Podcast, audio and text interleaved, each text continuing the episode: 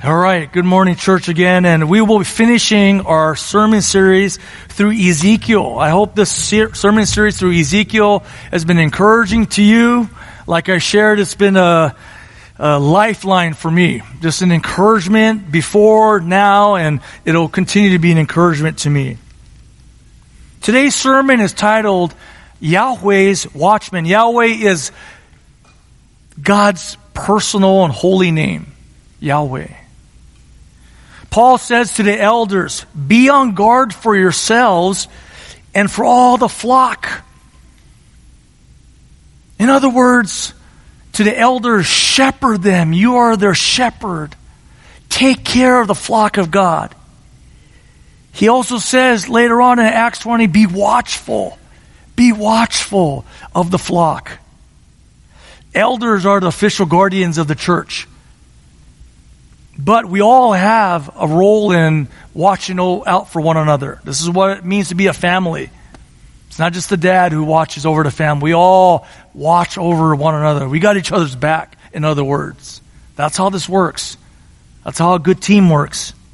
So today we're going to focus in on one topic. What do God's watchmen look like?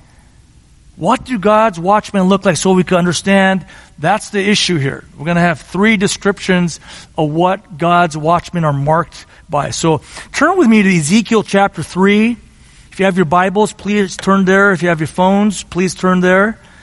Ezekiel 3, verse 4 to 21 is what we'll be reading and preaching. But a little bit of context. In Ezekiel chapter 2, uh, chapter 1, Ezekiel sees the throne of God.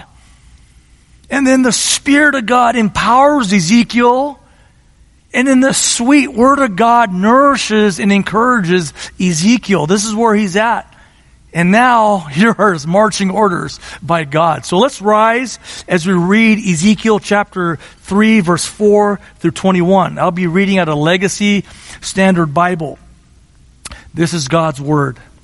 Then he said to me, Son of man, go now, come to the house of Israel, and you shall speak with my words to them. For you're not being sent to a people of unintelligible lips or a difficult tongue, but to the house of Israel. Nor to many people of unintelligible lips or a difficult tongue, whose words you cannot understand. But I have sent you to them who should listen to you. Yet the house of Israel will not be willing to listen to you, since they are not willing to listen to me. Surely the whole house of Israel is stubborn with a strong forehead and stiff heart. Behold, I have made your face as strong as their faces, and your forehead as strong as their foreheads. Like diamond, stronger than flint, I have made your forehead. Do not be afraid of them or be dismayed before them, though they are a rebellious house. Moreover, he said to me, Son of man, Take into your heart all my words which I will speak to you, and listen with your ears. And go now, come to the exiles, to the sons of your people, and you shall speak to them and say to them whether they listen or whether they refuse. Thus says Lord Yahweh. Then the Spirit lifted me up, and I heard a great rumbling sound behind me. Blessed be the glory of Yahweh in his place. And I heard the sound of the wings of the living creatures touching one another and the sound of the wheels beside me. Even a great rumbling. So the Spirit lifted me up and took me away, and I went embittered in the wrath of my spirit. And the hand of Yahweh was strong on me. Then I came to the exiles who lived beside the river Chebar of Tel Abib. And I sat there seven days where they were living, causing consternation among them. Now it happened at the end of seven days that the word of Yahweh came to me saying, Son of man, I have given you as a watchman to the house of Israel. So you will hear a word from my mouth and you shall warn them from me. When I say to the wicked, you shall surely die, and you do not warn him or speak out to warn the wicked from his wicked way that he may live, that wicked man shall die in his iniquity, but his blood I will require at your hand. Yet, if you are, if you have warned the wicked, and he does not turn from his wickedness or from his wicked way, he shall die in his iniquity. But you have delivered yourself. Again, when a righteous man turns away from his righteousness and does evil, and I put a stumbling block before him, he will die, since you have not warned him. He shall die in his sin, and his righteous deeds which he has done shall not be remembered. But his blood I will require at your hand. Verse 21. However, if you have warned the righteous man that the righteous should not sin, and he does not sin, he shall surely live because he took warning, and you have delivered yourself. This is the word of Yahweh. Let's pray. Father in heaven, thank you for your word. Give us ears to hear. In Jesus' name, amen. Please have a seat. God's watchmen are marked by three things in, in this portion of Scripture. Three things. God's watchmen are marked by toughness, number one. Number two, tenderness. Toughness, tenderness. And number three, trustworthy warnings. Trustworthy warnings. As we learned last week, ministry is always difficult. It's always hard. Like we talked about, an easy ministry is an oxymoron. Why is that, though? Why does it have to be that way? Well, because it's a people business. And I don't mean like a dollars and cents business, but it's a it's why you're here. You're here to serve and care for people. And we do live in a sinful and fallen world. I mean, think about it. Think about it. In your area of life, whether it's family, maybe a sports team that you're part of, maybe at work, maybe church life. There are hard things like finances and things like that, and programs, computer things that break down, and budgets. We get that. Those are all challenging things. But those things make sense. We understand why those things are not working well, why the numbers don't add up, so to speak. When I was coaching, of course, there was like X's and O's and how do we stop this team and all that sort of a thing. How do we schedule things? Those are important, but it was a people who gave me the greatest joy, but also the greatest burden. Because people can be illogical. Does not make sense, does not compute to us. This is not how he or she should be acting. They should understand. See, this is where Ezekiel finds himself. This is where Ezekiel finds himself. God says, I'm sending you to the house of Israel. God says, they will, you speak my words to them. God says, they will understand your words. They don't have a diff- difficult tongue. You should be able to understand one another. In other words, I'm not sending you to a foreign people group. Speak to them. They should be able to understand they're your people. But verse 7 goes on to say, Yet the house of Israel will not be willing to listen to you.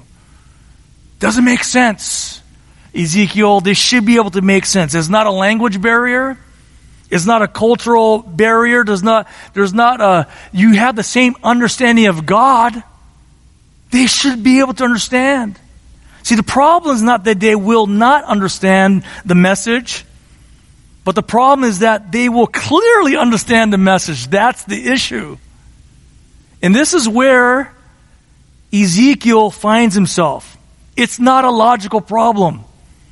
Okay, it's not a logical problem, it's a spiritual problem. It's deeper than that. And this is where Ezekiel finds himself. And what does God say in verse 7? Continue on, since they are not willing to listen to me. It's not you who they're going to reject, Ezekiel. They, they've actually rejected me. It's not your words.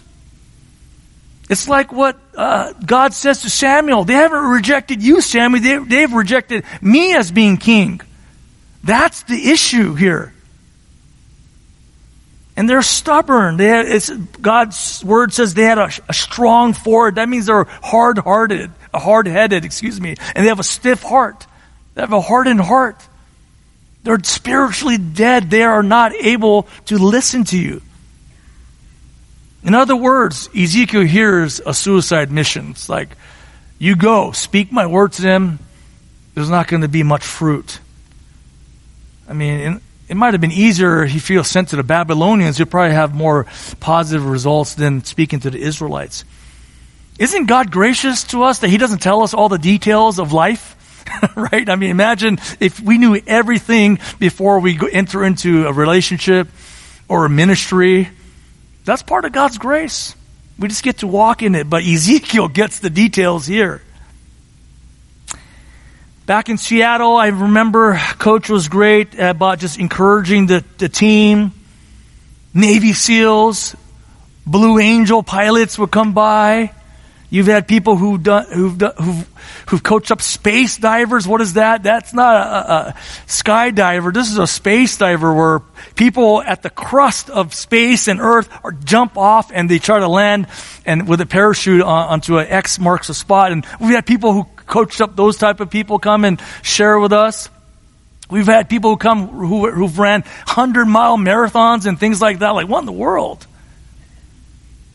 But one day we had this five foot, maybe five foot, she had heels on. Asian American woman come up and start speaking to us. And the guys stood up like, okay, this is different. This is a different type of speaker. And, but she came and spoke confidently. And she says confidently, what is the, the number one predictor of success? She says, it's not good looks. It's not your health. It's not your talent. It's not your IQ. It's grit. That's what she says. So this is Angela Duckworth who came and spoke to us. And she defines grit as having passion and perseverance towards long-term goals, meaning you, there's a passion within you which produces perseverance in the face of obstacles and long-term goals. You stick at, stay after it. You don't give up. This is the number one predictor of success, she says. I mean, it's the mentality of highly successful people. People who are successful have a track record of not giving up. I mean, you hear stories about that all the time. These are driven people. These people want to succeed and they're like possessed with what they have to do. And this is what God's watchmen must have. God's watchmen, point number one, are marked by toughness. Toughness toughness, good old fashioned toughness. I find it interesting that, and she comes from the Ivy League, that the, the academia will study something like grit where just common folks know this already. Like you need to be tough in order to be successful in a tough world. I mean, that's, that's just normal. That's just normal thinking. I mean, pro football can be tough, but living in both worlds, I would say ministry is tougher. Ministry is harder. And, it calls for more than just some kind of a humanistic, pull myself up with a bootstrap mentality, like I'm going to get this done thing. It takes a spiritual toughness that only God could provide. You see, friends in church, if God's called you to a ministry, God will equip you to do it. He will hold you fast. He's not going to let you go and, and go off to a suicide mission without strengthening you. He will give you what you need. Zechariah 4 6 again says, Not by might nor by power, but by my spirit. God's empowering. Ezekiel's name means God strengthens or God hardens. His own name talks about how God would strengthen him. What a perfect name. Well, somehow God inspired his parents to call him Ezekiel. Every time he heard the name Ezekiel, God strengthens. Ezekiel, God hardens, God toughens, God strengthens. What a great name. Isn't it important if you're about to name any children names to think hard about that, okay? Because every time you say their name, it's reminding them of who they are or who, or who you want them to be. Let's look at verse 8 here, of how God does this. Behold, I have made your face as strong as their faces, and your forehead as strong as their foreheads. I have made, just look at that, underline that if you're into marking up your Bible. I have made. I have made you hardened, Ezekiel. I have made you tough, Ezekiel. Face as, that, what does it mean to have a strong face? Your countenance. That's your countenance. You're, you're not swayed. You're not terrified. Your eyes are focused. I remember looking into the eyes of people. Even right now as a pastor, I, as you look into the eyes of a man or a woman or even a child, you can almost read their mind, what's going on in their hearts. Your countenance is like you're locked in. You have a laser focus. This is the countenance that God gives Ezekiel. What does it mean when your forehead will be strong? That means your, your will and your determination, like two rams crashing into each other. God will give you the will and the determination to see your calling through. In other words, God is saying, Ezekiel, I'll make you grittier. I'll make you tougher than Israel. As stubborn as they are, you're going to be even more stubborn. It's good to be stubborn for the right things. Amen? You don't want to be stubborn against God. You want to be stubborn for God. And we all need God's given, God given spiritual toughness. And what does this look like? What does it look like to have this spiritual toughness that's been given to you by God, by God's grace? Look, let's look at verse 8, uh, verse 9, excuse me. Behold, verse 9, like diamond stronger than flint. What does that mean? I have made your forehead like diamond. Diamond, even back then, maybe your Bible says emery or corundum. That's a hard substance, basically. Emery or diamonds were the, one of the hardest substances or stones in the ancient days. Is still one of the strongest. I mean, those road saws I think about that are eh, that have diamonds on them to cut through concrete. That's what I'm going to make you like Ezekiel. I'm going to turn you on. I'm going to use you like a saw that cuts through these hard-hearted Israelites. You're going to have grit, Ezekiel. I'm going to make you gritty and tough and strong.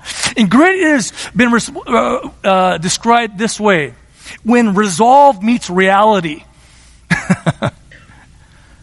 it's easy to have resolve in the air conditioned room, maybe with friends and family, and who are cheering you on, like, yes, I'm going to do this. And all of a sudden, that person gets into your face, right? Or, or things don't work out that you want them to do. Like, what? This is not what I planned for. So grit is being able to apply res, uh, resolution or re- resolve, being resilient in the face of reality. We're able to cut through difficulties. It's encouraging because as a pastor, I see the Spirit toughening Evergreen Baptist Church. This is somewhat of an unprecedented time in terms of our budget situation or our finances. It's much more comfortable to say, hey, church, we're in the black again, which it has been for many years. But God has a purpose in this. God is getting our eyes into heaven and trusting Him in it. I love how the leaders have responded. Many of them just say, hey, keep preaching. I see discipleship happening. We just got to weather the storm. I love that. I don't say change the plan, change, that's kind of adjust degrees. We don't hear that. I don't hear that from lay leadership. I don't hear that from the pastors. I'm grateful for this. I'm, that's, this, this is an encouragement to us all. I don't see fear. As verse 9 goes on to say right here, do not be afraid of them or be dismayed before them, though they are rebellious house. Do not be afraid or dismayed. In the positive, God is saying, be strong and courageous. Be strong and courageous is the call for Christians, for God's people. I mean, from the beginning, Moses tells Joshua, be strong and courageous. Yahweh, God Himself speaks to Joshua, be strong and courageous. King David, as he's about to die and pass on the mantle or the, the crown to King Solomon, his son, be strong and courageous. Build a temple. The generals of Israel tell the army, be strong and courageous, act like a man. This is what Christians are called to be like, God's people. However, today's culture enables softness, I see. I think you see the same thing. Softness, cowardice. The pendulum has swung too far, right? No leadership is perfect, but the pendulum has swung way too far promoting fear. Think about what's on the media constantly. Some kind of new virus or some kind of army, some kind of a new uh, opponent in, in, in, the war against terrorism, whatever. It's constantly the media, the world is trying to make you and me fearful. Think about the enabling culture that we have. It's okay to shoplift some amounts of money. That's okay. Are you kidding me? It's okay. You don't have to pay back loans. Like, what is that? That just doesn't make sense. How about this victimhood mentality? Like it's always somebody else's fault that, that, that the reason why you have troubles in your life. That's not okay. Certainly there's wrong done. And when it's done, it needs to be addressed. However, it feels like our culture is just pouring this on, pouring this on, weakening our minds, weakening our wills. Entitled, even. But God says something different. Paul describes elders or leaders of the church in 2 Timothy 2 to be like soldiers at war. God describes elders in, by Paul and Timothy 2 2 as the athlete competing according to the rules. Or the hardworking farmer. All these descriptions are, are hard, gritty, tough people. This is what ministry requires. As we apply this to our church family, watchmen need to be spiritually tough. This is a requirement. You don't want wimpy leaders. You don't want that. You don't want that. Because the elders who are called by God to serve and protect the church are at the tip of the spear. They're like that diamond hitting into that concrete. You need hard, toughened people. Think about it. If you're even thinking about an elder, I mean, people who you love and know will misunderstand you. They may say unkind words to you. They may uh, be critical to you. But it takes thick skin to, to true the fruit. Excuse you. Let me get back here. I usually don't get thrown off, but that one got me. That was a good one. That was a good one. That was a good one. It takes thick skin to chew the fruit and spit out the seed when you hear criticism. Like, how can I get better? Where is there truth in this? That's a good thing that you're able to do. Like, all right, this is not personal, but I could get better from this. That's a, it takes thick skin. It takes courage to stand alone because it could be lonely at times being misunderstood. It requires spiritual grit for potential persecution that may be coming down the road. It takes resolve to make difficult decisions for the good, the health of the church. These are hard tasks. I mean, every leader understands that. If you're mom or dad, you understand this to some degree. You understand this, right? If you're in your family, if you're going through some type of trial right now, whether it's a health trial, whether it's a financial trial, relational trial, just know this, man of God. God will lift up your countenance. You'll look at your wife in your eyes and you know what? God's got this somehow. We don't know how this is going to end up, but God's got this somehow. We trust in God's providence, His purposeful sovereignty. God will lift up your countenance. Not a countenance of your own self, but of, of God. This is what God will do for you. Trials show what you believe. And God will show Himself faithful to you in these trials. Now, I know I talked a lot about toughness, and I don't know. I mean, I do. I did coach football, so maybe that kind of comes off naturally in some ways. But even in coaching, spiritual uh, toughness is is not enough. And particularly in the life of the church, spiritual toughness is essential, but we also need to be balanced God's watchmen are, point number two, are marked by tenderness. Not just toughness, but also tenderness. Shifting gears now as Ezekiel is processing all this about hard headed Israel and how he'll give be given a hard head as well. Then he hears something. It's a revisit of the, of the vision of the throne room of God. He hears the angels. He hears the wheels turning. He hears God moving. And I believe, I think he says, blessed be the glory Yahweh in this place. He, sing, he bursts out in praise. I mean, this is important that we understand this. God says, fix your eyes on the author and perfecter of our faith. God says to keep your eyes into heaven. And so if you're in some kind of a leadership role or any ministry assignment that's difficult, need, we need to keep our eyes into heaven. Because as we keep our eyes into heaven, no matter what's happening, no matter what type of concrete or hardness is coming at us, God will continue to do something in you. Not only will toughen you, He'll tenderize you. And I believe this is what happens here. In verse 14, I spent a lot of time thinking and wrestling over verse 14. What does this mean? Verse 14 says, So the Spirit lifted me up, lifts up Ezekiel, and took me away. And I went embittered in the wrath of my spirit. What does that mean? I went embittered in the wrath of my spirit.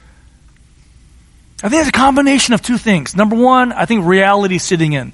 Like, what? That's my ministry assignment? Are you kidding me?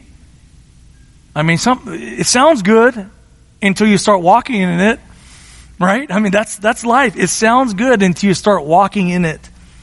They're not even going to listen to me? I'm in my prime and I'm going to waste my prime talking to people who are, who are going to reject everything that I say. So I think there's, I think reality of that sets in. There's, is a difficult ministry assignment.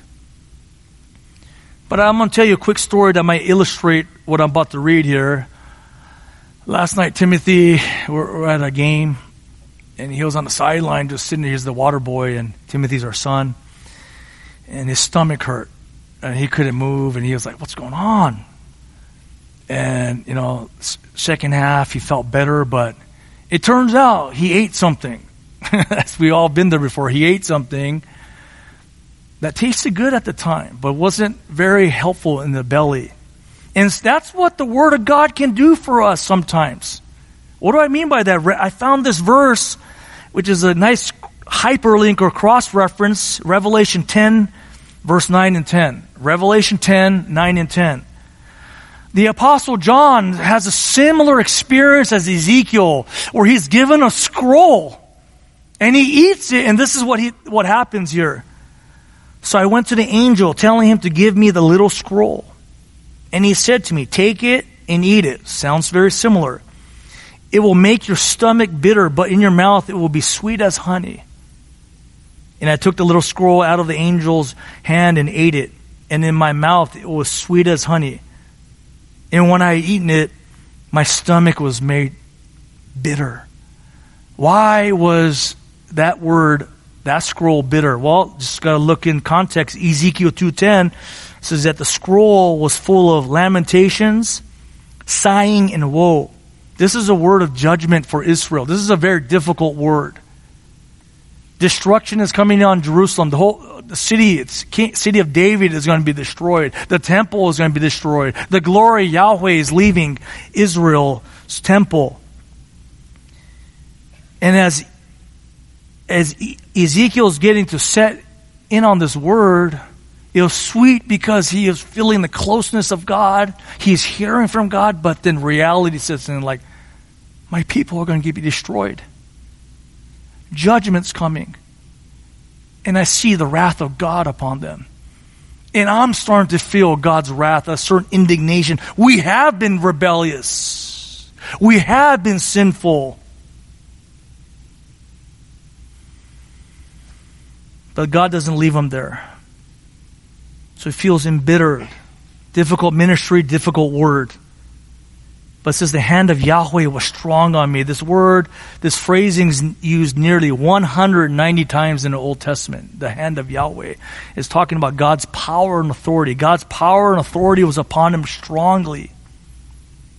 And look, let's look at verse 15. Then I came to the exiles who lived beside the river Chebar at Tel Aviv he goes to the exiles.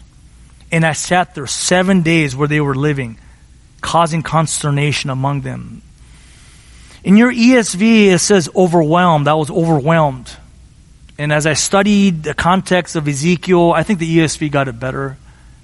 I think Ezekiel was feeling overwhelmed at this point as he sat with the uh, Israelites for seven days.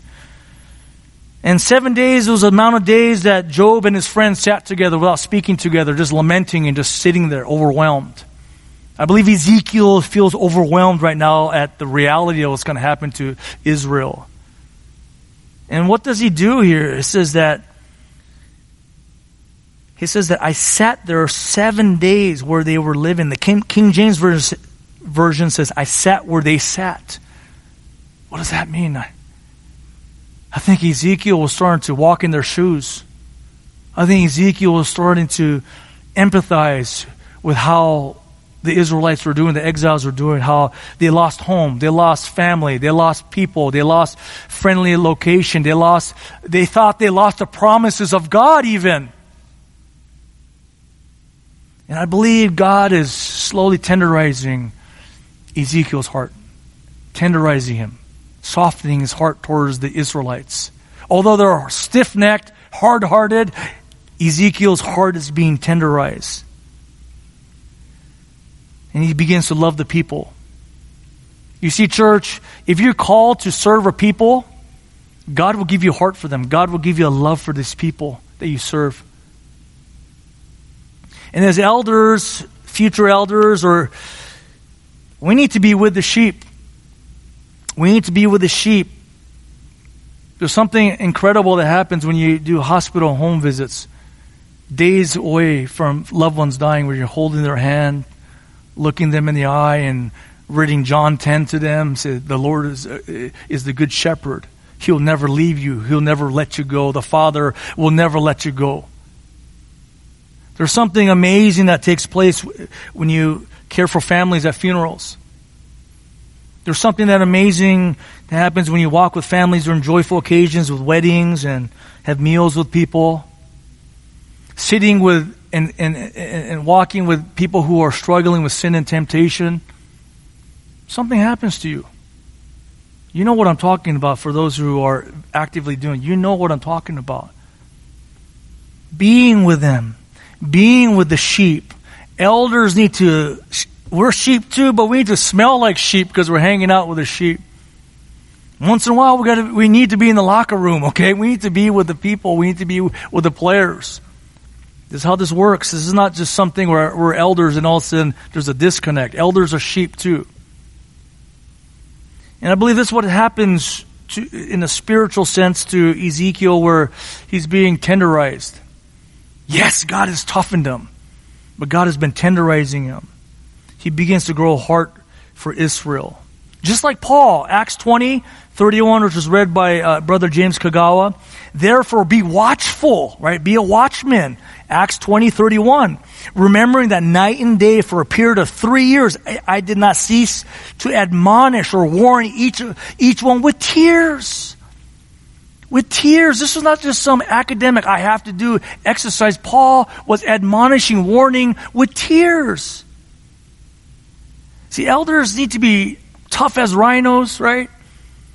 But tender as children. This is what elders are to be like tough and tender. Because if you're only tough, you're going to be a brute. That doesn't work. Not even for pro football players. that doesn't work. Trust me, that doesn't work. All right? But you cannot only be tender, you, you be a wimp, you be a coward. That doesn't work either. You need to have both. You have both. 1 Corinthians 16, 13 to 14. 1 Corinthians 16, 13 to 14, Paul says this Be watchful or be alert. There it is. Be a watchman. Stand firm in the faith. Act like men. Be strong. Be strong and courageous. But he doesn't stop there. Let all that you do be done in love. There it is.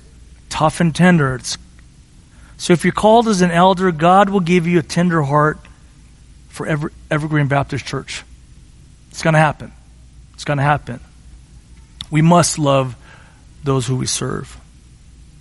Our final mark here. This next mark actually requires toughness and tenderness. This next mark actually requires toughness and tenderness because God's watchmen, point number three, are marked by trustworthy warnings. Trustworthy warnings. Let's turn to verse 16 of Ezekiel chapter 3. Now it happened at the end of seven days that the word of Yahweh came to me saying, Son of man, I have given you as a watchman to the house of Israel, so that you will hear a word from my mouth and you will warn them from me. This is his role. Your role is to warn the people of coming judgment to repent, to turn from your sinful ways, or else uh, disaster is coming. It takes toughness to do this. Who wants to bring hard news to people, bad news to people? Who wants to being to confront or be in conflict with others? That's not natural. We don't want to do that. It takes a certain toughness, a certain grit to keep moving forward. Today, the culture seems like you, we just are called to affirm others, just telling them how great they are. And this is what Paul says in 2 Timothy 4, chapter, uh, verse 1. 2 Timothy 4 1. He says this I solemnly charge you in the presence of God and Christ Jesus, who is to judge the living and the dead, and by his appearing in his kingdom. I charge you in the face of the King of glory. Preach the word. Be ready in season, and out of season, whether it's popular or not popular. Preach the word. Reprove, rebuke. There it is. Warn, reprove, rebuke, correct, exhort with great patience and teaching with great patience. Be loving, be tender. Look what happens in the future. For the time will come when they will not endure sound doctrine, but want to have their ears tickled, to be affirmed constantly, to tell them how great they are. They will accumulate for themselves teachers in accordance to their own desires and will turn away their ears from the truth and will turn aside to myths. That's what Paul warns us is going to happen. And you can't cater to that. We cannot cater to that. This is not like Burger King, you know, you can have it your way. You, this is God's ways here, right? It's encouraging to hear a, a, group of men pray for me before the sermon. This is just a late add in, but we're just talking and praising God for how men of the past have been. I mean, we're talking way past. A man named Tom Fukuyama came up. Years ago, he was teaching and preaching the Bible. How they were, have been watchmen here, encouraging people in the right ways. Isn't that encouraging? How God has had his people throughout our church. Right? This is amazing. So this is a tough assignment, though. This is a tough assignment to warn.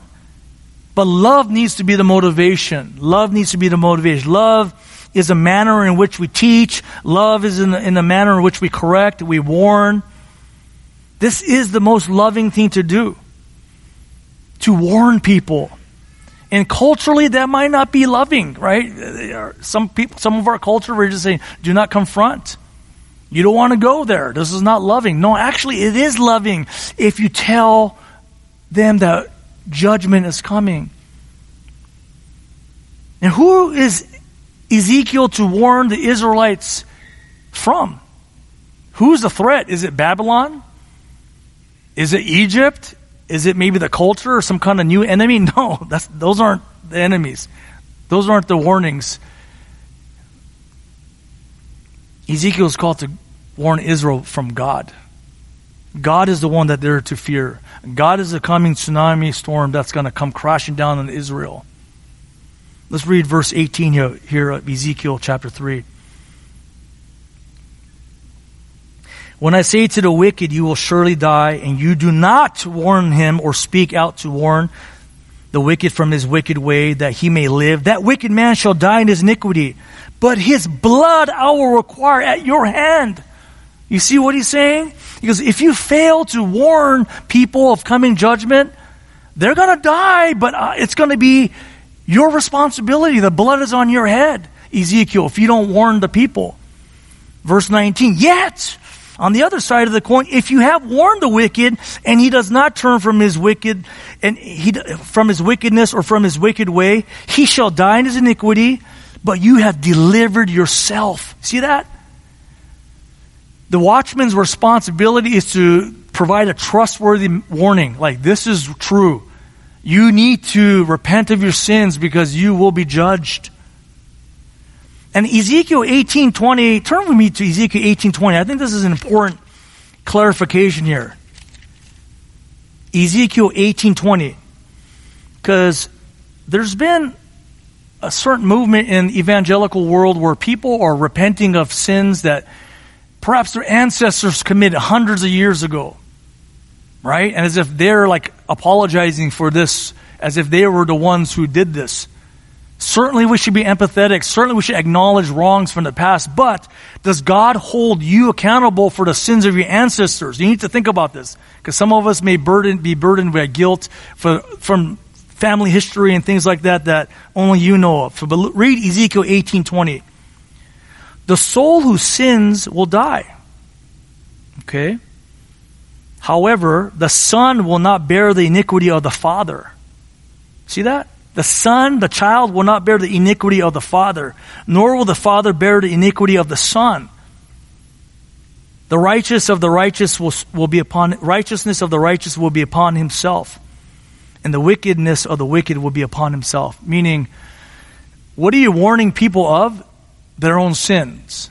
Your own sin is what you need to repent of. Right? That that's that's needs to be informing our consciences. Like it's your own sin, not your ancestors, not great grandpa, not grandparents, none, none of that. It's your own sin. And I think people need to understand that. You don't want to go beyond what God requires. You want to go with what God has said. Paul goes on to say in Acts 20, I'm innocent of all blood, of the blood of all I preach the whole counsel of God. I've, I've told you everything, he told the Ephesian elders. So my blood, the blood is, I'm washed clean. I'm not responsible now. Whatever you do is up to you now. And that's what the watchmen are called to do. That's what elders are called to do, to preach the word. That's what you're to do as a parent, to warn your child. That's what you're to do as a friend when you see your friend in sin, to warn them and to instruct them in the right ways. That's what we're called to do. Lovingly. Now you may say, to what extent, Rocky, is it like I'm supposed to, every guy that I see in, at the bus station, to every customer that I see? No, it's like, well, for, let's look at the context of Ezekiel. Ezekiel was called to minister to the exiles of Israel. That was his ministry context, the house of Israel. What is your context? I'm not sure. If you're, if you have a spouse, certainly him or her. If you have children, certainly them. Maybe coworkers that you see all the time. Maybe people that you, friends that you're friends with, maybe family uh, members, maybe that, like I prayed earlier, maybe that uncle that you're going to see at, at Christmas dinner. That, that I'll go for it. right? So we're not responsible to speak to everybody, but who has God given you to warn? I remember early on, maybe my first year here, and I was addressing some idols that I felt like I saw in the church. And, and one of the idols that I felt like I recognized was family, nuclear family idolatry. And I remember talking about um, maybe out of Matthew 10, perhaps it's so long ago, but Matthew 10 about how Jesus says, If you love your family more than me, you're not fit for me or you're not worthy of me. And I remember uh, a sister came to me a week later or so and said, You know, when you preached that message, you made my friend, she didn't tell me who it was, question their faith. Don't you think you should be more encouraging? And I promptly asked her, Are you strongly confident that she is actually a believer? And she goes, kind of gave me one of these. And I said, Well, isn't that amazing that she could actually test herself to see if she's in the faith? That is the most loving thing to do. And in particular, this role that this pulpit has, that blood is on my hands if I don't warn the church. This is the seriousness of being a watchman. And I, I want to just say that because whatever role that you have, whatever uh, opportunities that God gives you, speak the truth in love. And certainly we could all grow, myself grow in maybe the delivery, maybe the timing, of course, all those things. Yet we need to speak the truth in love. That's how this works. I want to close here. Let's just turn to Ezekiel 34 here. Ezekiel is so much, and we only scratch the surface here of this amazing book. But I try to give you a flavor of what's going on here. And um, this whole portion, Ezekiel's called to be a watchman. He's called to be a watchman, a shepherd for Israel, and who's supposed to be tough and tender and deliver a trustworthy message. But Ezekiel 34, there's a prophecy coming of not a human shepherd, uh, but the ultimate shepherd. Let me read Ezekiel 34, verse 10. And this is what Ezekiel is called to be like the ultimate chief shepherd, the great shepherd. This is what we're all called to be like. This is what I'm called to be like. Let's read verse 10. Thus says Lord Yahweh, Behold, I am against the shepherds these are the false shepherds, the kings, the false prophets of Israel who led them astray. And I will seek my flock from their hand and make them cease from shepherding the flock. He will get rid of the false teachers, false shepherds. Later on, it'll be the Pharisees.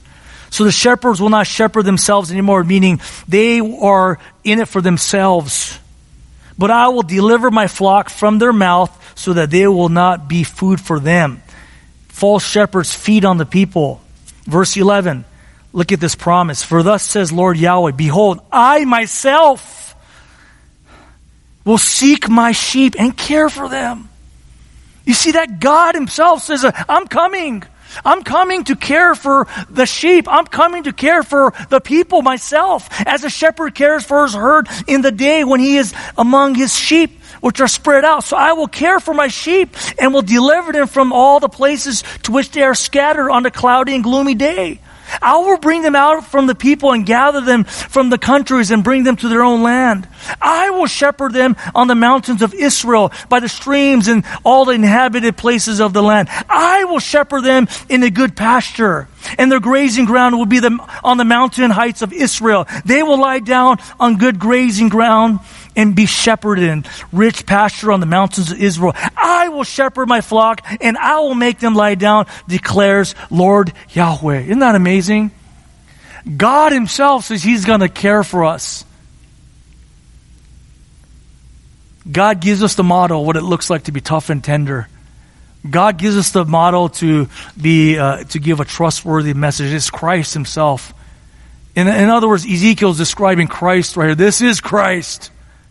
And isn't it amazing that Jesus is both tough and tender? He is both the lion and of Judah and the lamb of God. He's both. So as we talk about elders and leaders or dads, moms, any leadership role, we want to look like Jesus Christ. And only way that we could look like Jesus Christ if you know Jesus Christ and have a close, intimate walk with Jesus Christ. He is the one that we look at. This is Communion Sunday, and, and, and this is a great opportunity for us to examine our hearts, to see where our hearts are at. And I, I just have been overwhelmed by by John 10. And I'm gonna, as I pray and close this sermon up, I'm just going to pray through John 10. How Jesus fulfills this in John 10. He and says that he fulfills this by calling himself the Good Shepherd. I am the Good Shepherd. So let's just pray. And I'm going to praise God for being the good, Jesus being the good shepherd here. Let's pray, church. Father in heaven, thank you for Christ, your Son, who is the good shepherd. Thank you, Jesus, as you say, I am the good shepherd, and the good shepherd lays down his life for the sheep. Thank you, Lord Jesus, the good shepherd, who's not like a hireling or hired hand who runs when the wolves come but stays and defends the flock, Lord. Thank you that you are the tough guardian. If a wolf snatches uh, any one of us, you'll come after us. Thank you for being the tough watchman, Lord, the shepherd. Thank you that you're not the hired hand, Lord, who runs and who cares for your sheep. Thank you, Lord Jesus, that you know your own and you call us by name. You love us, Lord. You are the tender shepherd who knows us and loves us. Thank you that you call out to us personally, individually. And when we hear your voice, we respond and we come to you, the, the one shepherd. Thank you, Lord Jesus, how you say that it is on your own accord that you will lay down your life because you will also take it up on the third day after you've been killed.